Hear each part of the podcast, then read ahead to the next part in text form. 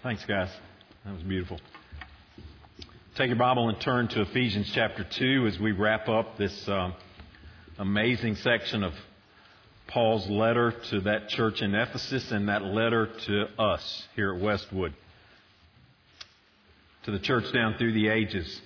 Follow along with me as I read our passage. We've taken two weeks. This will be the third week that we're in this concluding part of the chapter. We'll move on next week to chapter 3. And Paul's just going to expand even then, even more so, on just how captivated he is by God's grace and by the way that grace has been poured out and is being poured out um, through this organism, this, this thing called the church. Follow along with me in verse 11. Now remember that the, the chapter started, we'll, we'll kind of finish with this, but it starts with us being dead in our trespasses and sins, and God by His grace makes us alive together with Christ. Um, that's, that's the foundational truth that lays underneath all of, all of what we see, not just in this chapter, but in, in the rest of the book. Verse 11, Therefore remember that at one time you Gentiles in the flesh, called the uncircumcision by what is called the circumcision, which is made in the flesh by hands, remember that you were at that time separated from Christ, alienated from the commonwealth of Israel, and strangers to the covenants of promise, having no hope and without God in the world. So Paul begins by reminding the Gentiles, those who are not Jewish, he reminds them that those who are Jews, both by lineage, by blood relationship to, Ab- to Abraham, and those who through that man made, he says, this man made circumcision, he says. So you are seen as different by those who are circumcised, by those who are Israel, and you are different. So there's, there's a perceived difference, and there's one that's been established, a, a wall of division, if you will. But Paul says that's legitimate. That, I mean, there is a difference. Because to the Israelites, were given certain covenant promises to the Israel, to, to, the, to King David and his descendants. Were given promises and covenants. And he said, outside of Israel, you're outside of those. But now, he says, in verse 13, but now in Christ Jesus, you who were far off have been brought near by the blood of Christ. For he himself is our peace, who has made us both one and has broken down in his flesh the dividing wall of hostility by abolishing the law and commandments expressed in the ordinances that he might create in himself one new man in place of the two, so making peace, and might reconcile us both to God in one body through the cross, thereby killing the hostility. And he came and preached peace to you who were far off, and peace to those who were near. For through him we both have access in one spirit to the Father. So then you are no longer strangers and aliens, but you are fellow citizens with the saints and members of the household of God, built on the foundation of the apostles and prophets, Christ Jesus himself being the cornerstone, in whom the whole structure, being joined together, grows into a holy temple in the Lord. In him you also are being built together into a dwelling place for God by the Spirit. Let's pray together. Lord, thank you for this word today. Thank you for this amazing reality that you put before us today of God, how you have purposed and planned from before the foundation of the world to, to be with your people and to make your people, Lord, one in Christ. Um, Father, just teach us this morning who we are in Christ together as your church. Teach us how we're to walk in the light of that reality, Lord, how we're to love. Father, I thank you for your word today. I pray that your Holy Spirit will be the one who teaches us and applies this word into our hearts that it can bear the fruit, Lord, that's going to bring you glory. And I pray that in Christ's name. Amen. We've sung this morning about what we believe and what we profess together as Christians. And for many years of my life, I could have stood in this church and sung that with, with a head knowledge, but not with a heart relationship.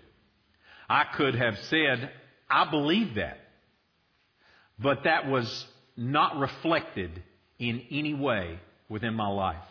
I hope that through our study in the book of Ephesians, you pause through the slowness of the Holy Spirit's work and just reflect on your own relationship to Jesus and reflect on your own testimony, your own personal story of what you were outside of Christ and how you came to know Him as your Lord and Savior and the difference that Jesus has made in your life. That is your personal testimony. And as I was reflecting on that, um, there were years that I professed to be a Christian. I was baptized as a young boy. Many of you know this. I went to church regularly, Sunday morning, Sunday night, and Wednesday night, because if you lived in Glenn and Betty Ann's house, that's what you did. You had no choice. And so as long as I was in their house, that's what I did. And so for for years and years, I lived in what I would call a, a state of unbelief, but claiming to be a Christian, but at best being a nominal Christian. All right? And, and the reason I say that is because I believed, I said I thought I believed the right things, but I did not love or live in a way that correlated with that idea of what I believed. All right? What I mean by that is I did not love the right things. And because my affections were wrong, my life was wrong.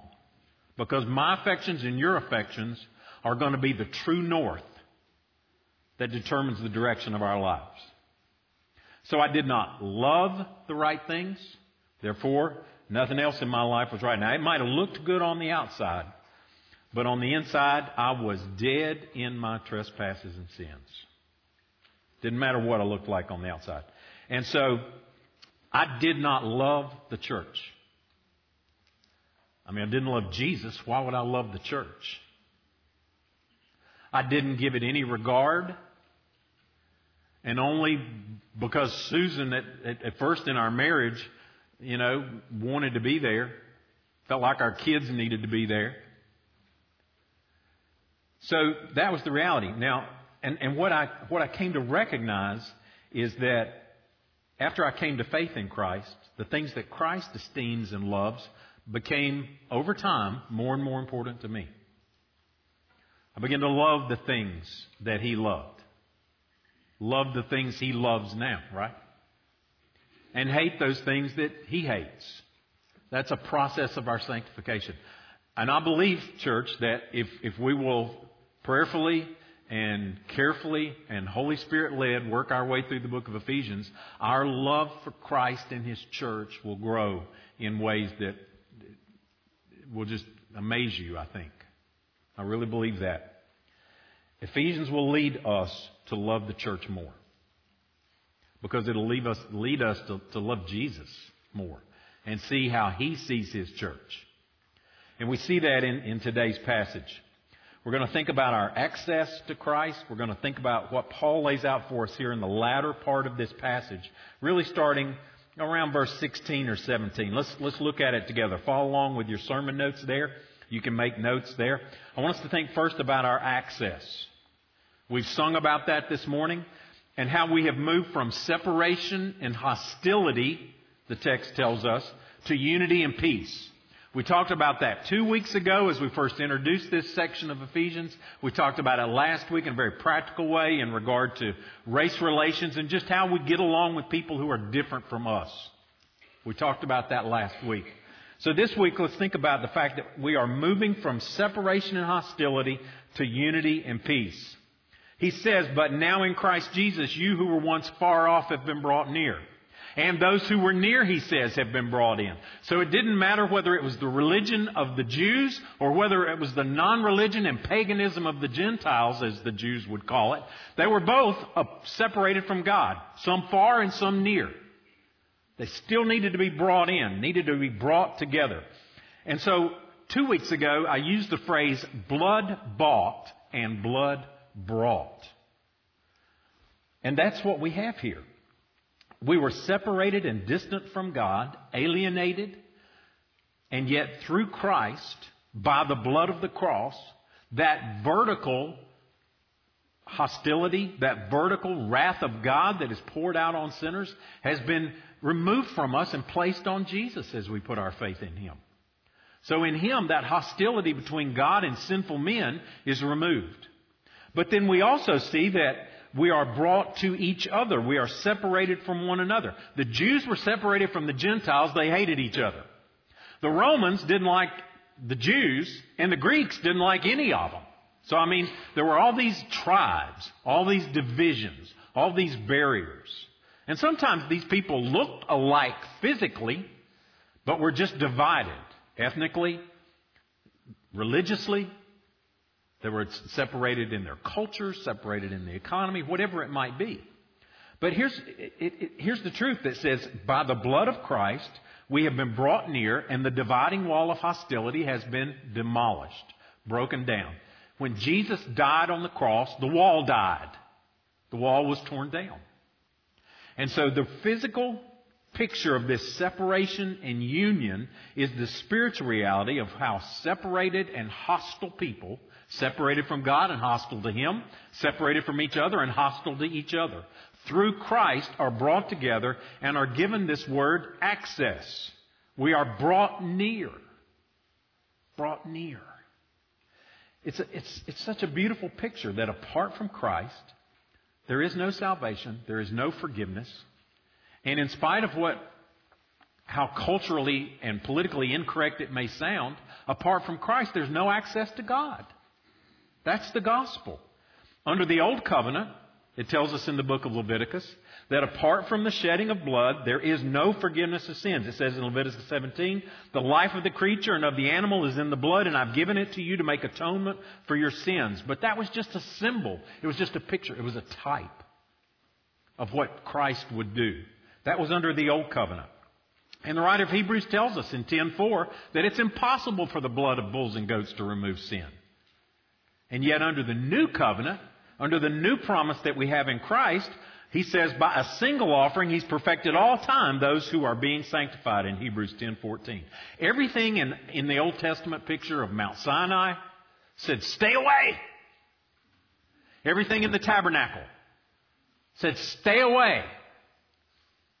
Only the priest, and then only once a year, and then very carefully could come into the presence of God. Same thing in the temple. Yet in the new covenant, that curtain is torn, that access is gained, and by the blood of Christ, the hostility is removed and we're brought into the presence of God. By His blood, He has reconciled us to God and to each other in a new humanity. In a new humanity. And we discussed that. We saw that. There'll be people from every tribe, tongue, nation, and language in heaven. What a, what a beautiful just kaleidoscope of color and culture it will be. All of it in Christ. What a beautiful picture of what it's going to be. Jesus was killed, and in his body on the cross, hostility was put to death. And that's this picture that we have. This reconciliation is the word. Now, reconciliation, we need to recognize this. We've already seen in Ephesians what? That is by grace you've been saved through faith. And that not of yourselves, it is a gift of God, not of your own doing, so that no one may boast. All right? That's the picture that we have. Reconciliation is this access. We've been brought together. It is a gift. It is a gift. It is not something that we have earned. It says in Romans 5 For while we were the enemies, while we were enemies, we were reconciled to God by the death of His Son. Much more, now that we've been reconciled, shall we be saved through His life. Much more than that, we also rejoice in God through our Lord Jesus Christ, through whom now we have received reconciliation. Reconciliation is a gift that God has given to us in Christ. It is a gift that's received individually, but listen. And this is where this whole passage is going. It is experienced corporately. Reconciliation is a gift that's given to us individually as we place our faith and trust in Jesus. But living out that reconciliation is something that is done together. Together. We see it over and over in this passage. And there is a sense, if you will, that we don't experience the fullness of that reconciliation apart from one another. I'm great as long as I'm by myself. You don't have to put up with me, and I don't have to put up with you. It's relatively easy. Right? But put one of us together with one of a, another one of us, and all of a sudden we see we need grace. We need patience. We need Jesus. and, and so this, this reconciliation is something that's, that's experienced corporately. And it cannot be experienced to the depth that Christ has made it available to us apart from each other. He is our peace. Through Christ, in one spirit, we have access together. Together. That's the picture that we have there. Look at what comes next. Not only do we have moving from separation and hostility to unity and peace, we have this identity that we have in Christ from, from strangers and aliens to citizens and family. I was listening this week to a podcast, and then I just, my curiosity was piqued, so I did a little more reading about it. We are born as humans with an innate, God given desire for identity. Who am I? Who am I beyond Gerald Hodges? Who am I beyond some distinction that may be upon me from the outside. Our desire for identity. And even if it's a monk who has decided to live in a remote cave separated from every other living being, that's where he is seeking his identity. We seek identities in our tribes. We seek identities in our political groups. We seek identities in our families. We seek identities in our job or in our education. We seek identity. Unfortunately, in our sexual identity, our culture tells us that that's who we first are. But that's not true. And our identity is found in the God who created us. And so he says, You're no longer strangers and aliens, but you are fellow citizens with the saints and members of the household of God. First off, think about citizens brought from strangers and alien into citizenship. Now, I know this is a hot topic. I mean, when we start talking about the whole process of immigration, it's hard even to talk about it without it becoming political.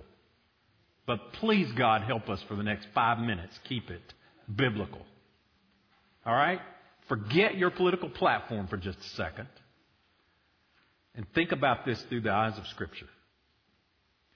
He tells us that we are strangers and aliens in God's eyes when we're apart from Christ. And even as we think about it in a cultural sense, aliens that are different in a country. I mean, I think about all these countries where I visited as an American. I'm, I'm not a citizen of that country. I'm not related to anybody that's a citizen of that country. I'm very different culturally, sometimes physically, certainly linguistically, behaviorally. I'm different in so many different ways. There are all kinds of distinctions, are there not, between those who are aliens and strangers and those who are actually citizens of that country? That's true. We're, we're, we have a different character in some ways, a different culture. Aliens are here temporarily. Don't go there. All right? Don't go there politically. Aliens are in a country that is different from their homeland.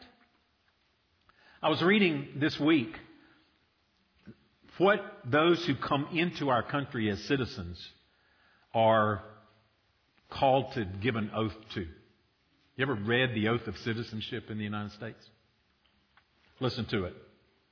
I hereby declare on oath that I absolutely, entirely, absolutely and entirely renounce and abjure all allegiance and fidelity to any foreign prince, potentate, state, or sovereignty of whom or which I have heretofore been a subject or citizen that I will support and defend the Constitution and the laws of the United States of America against all enemies, foreign and domestic, that I will bear true faith and allegiance to the same, that I will bear arms on behalf of the United States when required by law, that I will perform non-combatant service in the armed forces of the United States when required by the law, that I will perform work of national importance under civilian direction when required by the law, and that I take this obligation freely without any mental reservation or purpose of evasion, so help me God.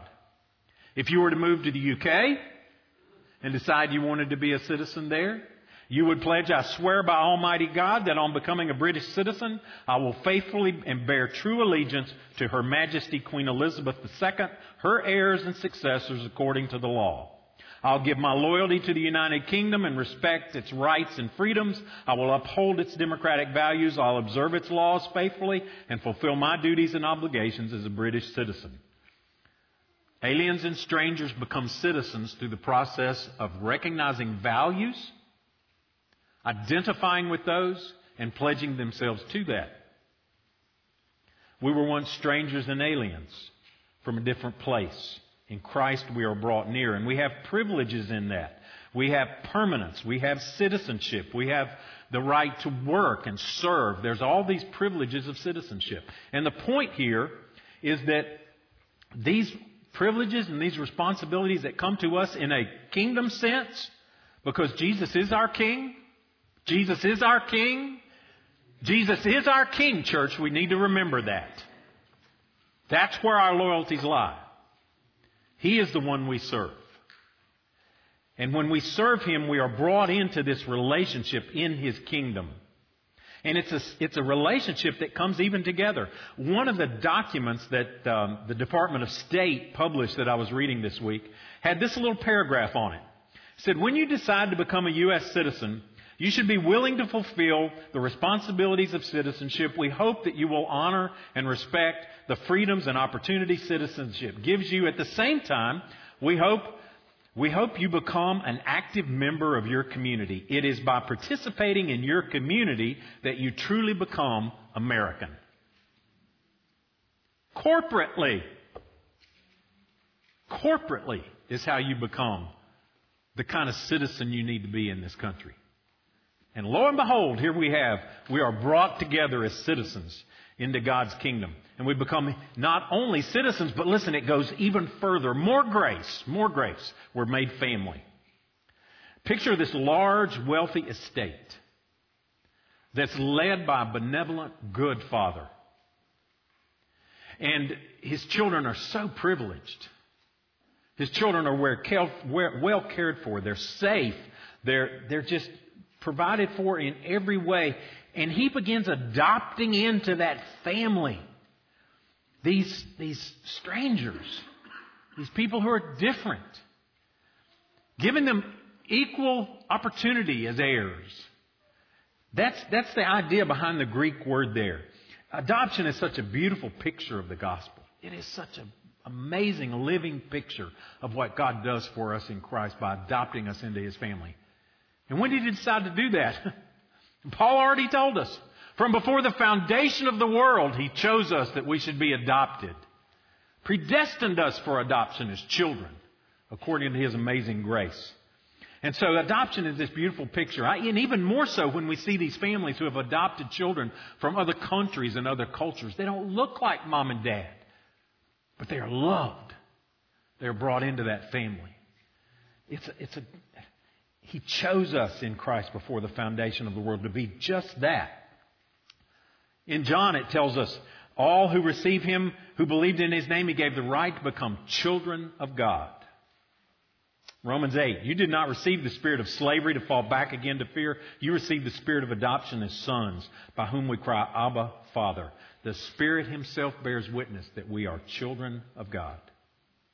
There'll be more on this in the latter parts of the chapters. But we have been moved from strangers and aliens to citizens and family. That's how He's loved us and brought us to Christ. And, church, that's how we are called to love and serve today. I'll, I'll speak more to that in just a minute. Now, now think about it. We've been brought from separation and hostility to unity and peace. We've been brought from strangers and aliens to citizens and family. And now he goes one step further. And we are built on the foundation of the apostles and prophets, Christ Jesus himself being the cornerstone. Our foundation is from the apostles and prophets to Christ himself. Not in a sense of distinguishing like like it used to be that and now it's this. That's the way it was in these first two points. But no, this is building upon. What does it mean that we are built on the foundation of the apostles and prophets? Now, there's a lot of discussion here. Some commentators will say the apostles and prophets are just ones, that the apostles, those who walked with Christ, those 12 apostles, that they were also prophets. Some will say, no, there's a distinction between those offices within the church. In fact, we'll see that later on in the book of Ephesians. That he gave the apostles and prophets, and that, and I think there is a distinction there. We're not talking about Old Testament prophets here, we're talking about New Testament. But there's a distinction in those offices. But regardless, the point is the same. That it is not these individuals that are foundational, it is their teaching. It is what they taught. It is the apostles' doctrine that the early church devoted themselves to. And that's the foundation that we're, it is the truths of God's Word that teach us about Jesus. And that's what he's talking about here. Their teaching is foundational because their teaching is about Christ. Alright? So we're built on that foundation, but then we are pointed to this cornerstone. That Christ Himself is this cornerstone, and together, it says, again, together, we are being built on this foundation with Christ as the cornerstone. There is in our building right here outside the front door on the right a cornerstone that's in that wall there. It isn't holding this building up. All right? No, it wasn't even put in there until the building had been built. But it's, it's a symbolic cornerstone. Architecture in, in Paul's day would have set that perfectly square cornerstone first. And that cornerstone is, is how you are certain that your walls have the proper angles, that they're plumb. Everything depended on that cornerstone being right because everything started at that point and went from there. And as Jason has read, as Jonathan has read, Jesus is that cornerstone. Isaiah 28, I lay in Zion a foundation, he says, a stone for a foundation, a tried and precious cornerstone. Said the same thing in Psalm 118 that Jason read. And so we see this picture that he is the cornerstone of this spiritual structure that's being built. In him, where certain things are straight. In him, where certain things are plumb. In him, we have a foundational. We have a foundation that we've sung about. The solid rock, if you will. So Christ is that cornerstone. Everything rests upon him. And in that, this this structure is being built. And so here's where it gets kind of Paul, why are you mixing your metaphors? Why, why are you saying that this building that's being fitted together grows? Wait a minute. But that's what Paul does. Notice he says, that we're built on the foundation of the apostles and prophets, Christ Jesus himself the cornerstone, in whom the whole structure being joined together grows into a holy temple in the Lord. In him you also are being built together into a dwelling place for God by the Spirit. So here's this picture that we see of this spiritual structure being built. There's a foundation there. It's the teaching of God's Word given to us through faithful prophets, through faithful apostles, through those that God, by His Spirit, gave us His Word. And it's about Jesus. That's our foundation.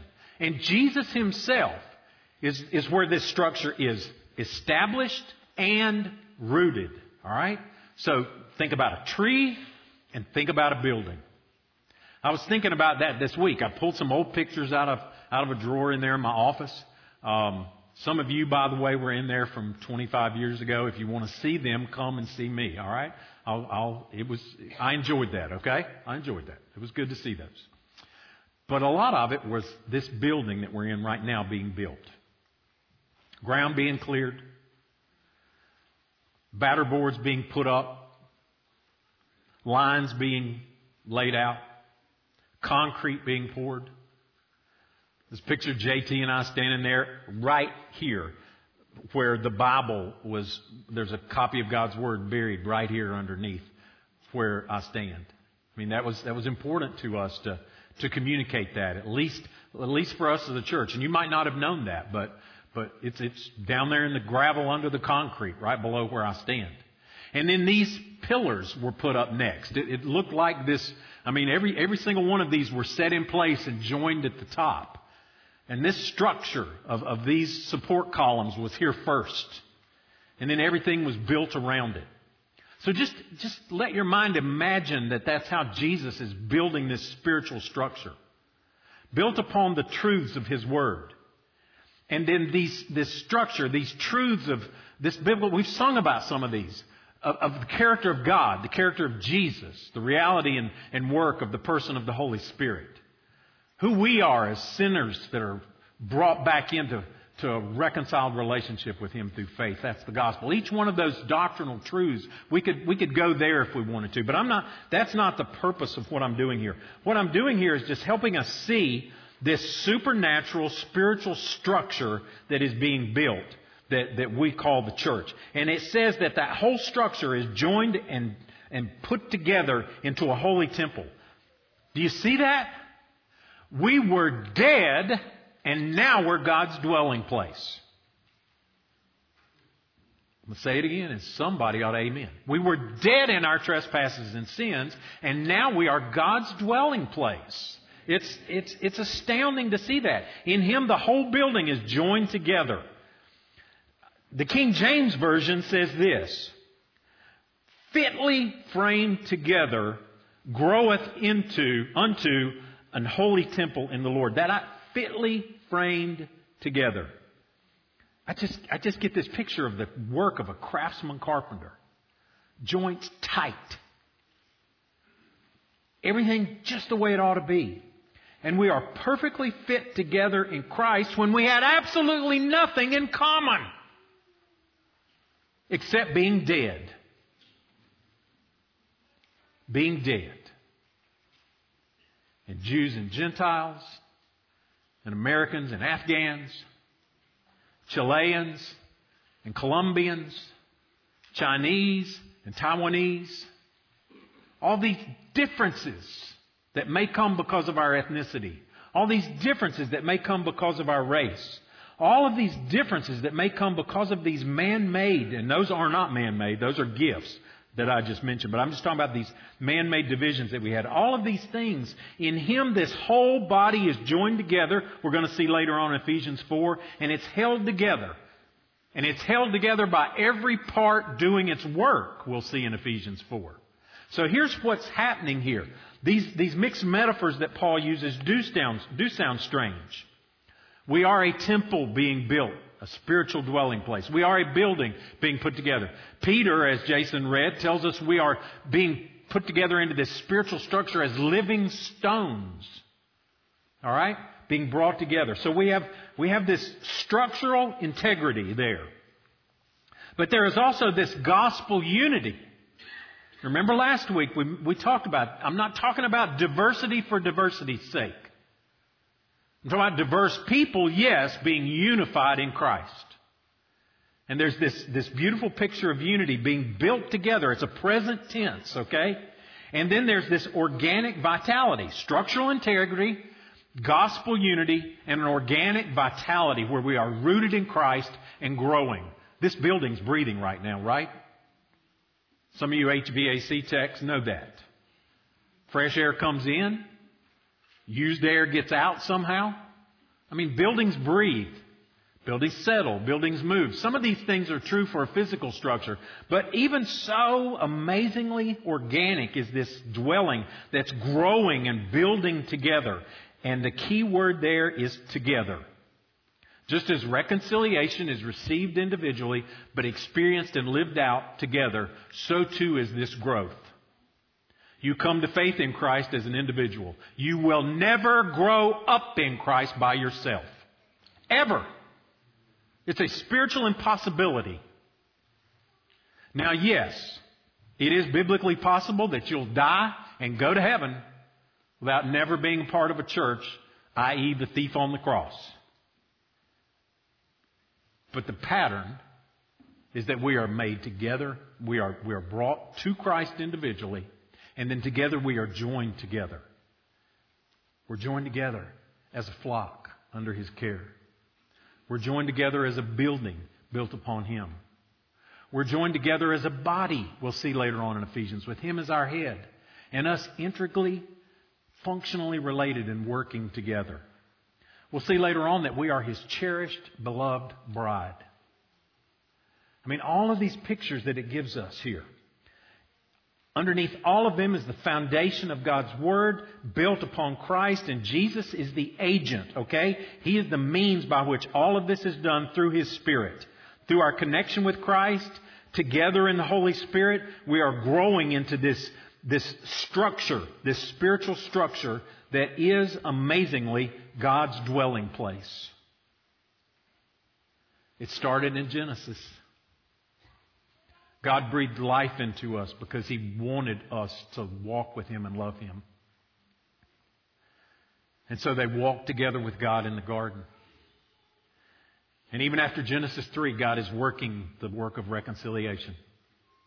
And that's pictured in the Old Testament as He gives them the gift of this meeting place. You'll see that in Sunday school. The gift of this meeting place where God and His people can come together, but only only, only comes so far. There's a place of separation. I'm holy, you're not. But then in Christ, He bridges that gap between His holiness by tearing down that wall of hostility, putting our sin on Christ, putting His righteousness on us, and drawing us in as His blood bought adopted children. And he brings us into that amazing relationship and brings us together in this amazing thing called the church. And, and there, what started in the garden and is pictured in the tabernacle and in the temple. Well, we saw it, right? And I saw a new heaven and a new earth coming down out of heaven, adorned, as it said, in this beautiful array of a bride for her husband. And I heard a loud voice from heaven saying, Behold, the tabernacle of God is with men. The dwelling place of God is with men. He will dwell with them. And He will be their God, and they will be His people. That's where it's going, all right? It started in Genesis. It'll end there in that picture of God and man together again. But until then, look around, church. This is what we've got. And I love it. And I hope you do too. I hope you understand that these houses we build, they will crumble and fall. I was looking this week. I was going to open the sermon with an illustration of the most beautiful buildings in the world. You know what I found out? It's in the eyes of the beholder. Right?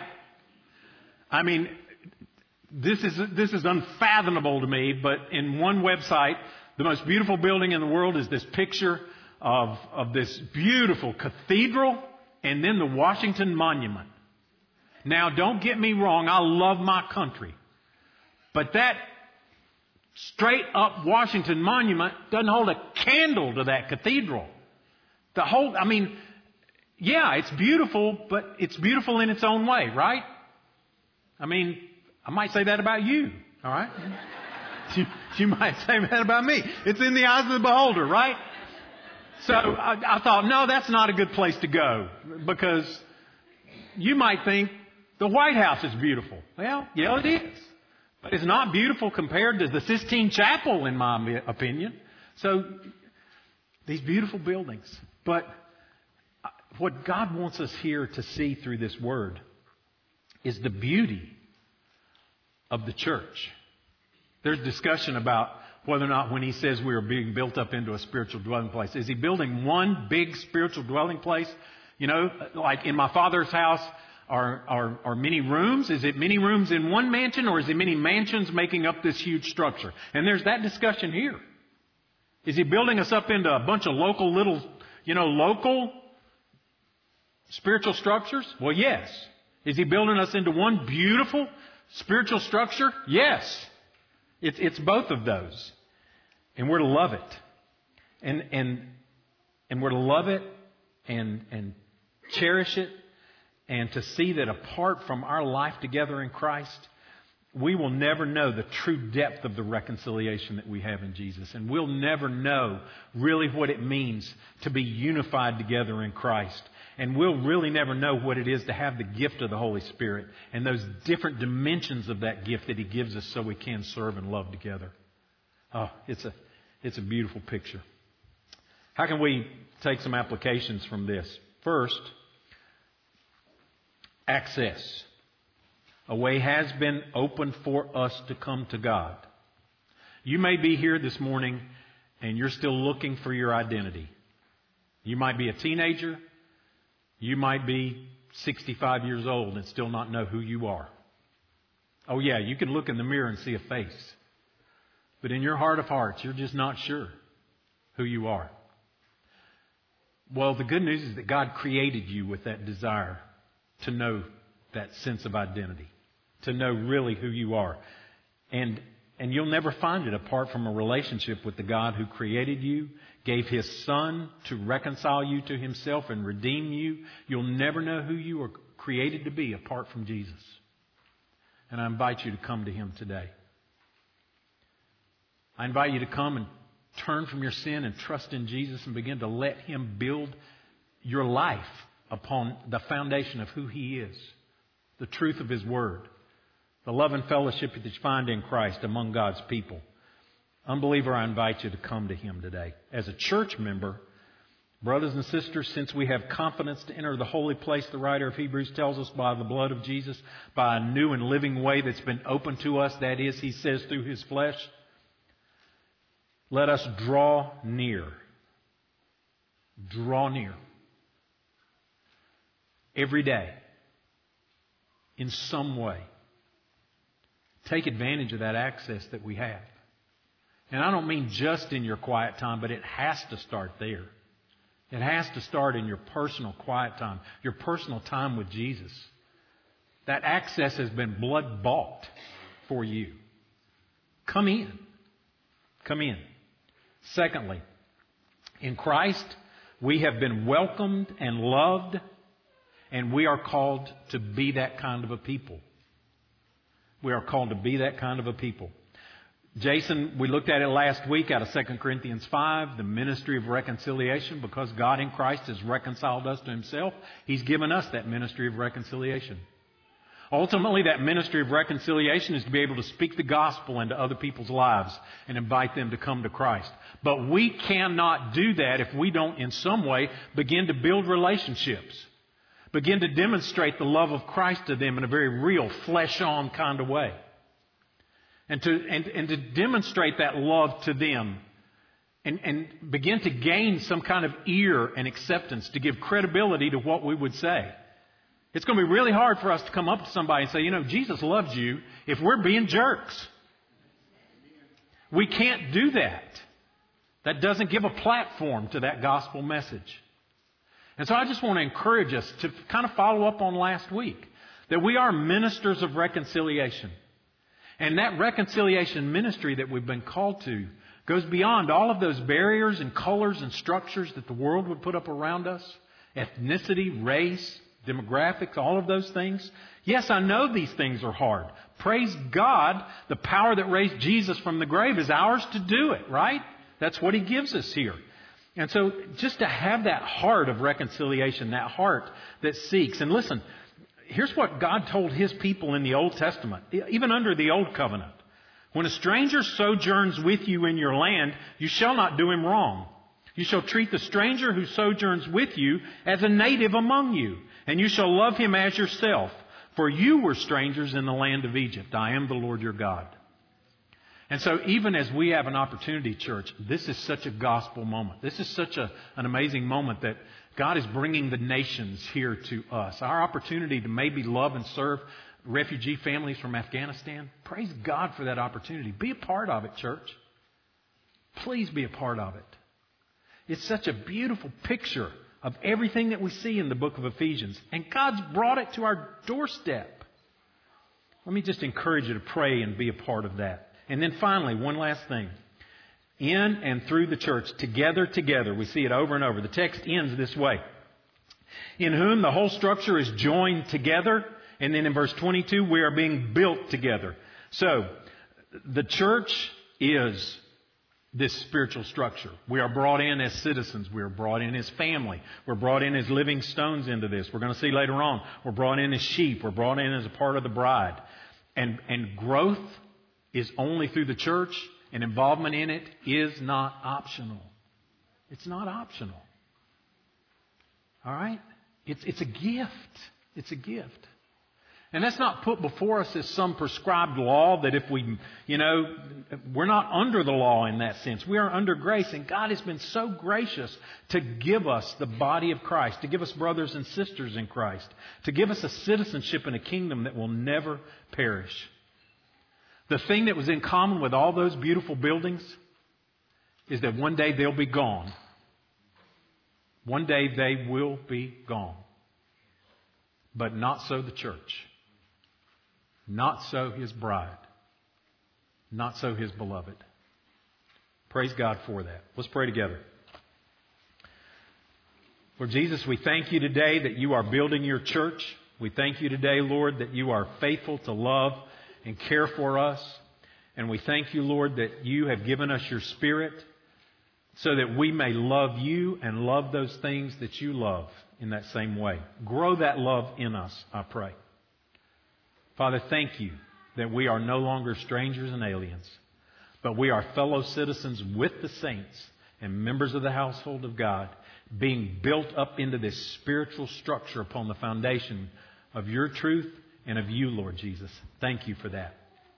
May we live in the light of that reality and be at work in light of that. And we pray that in Jesus' name. Amen.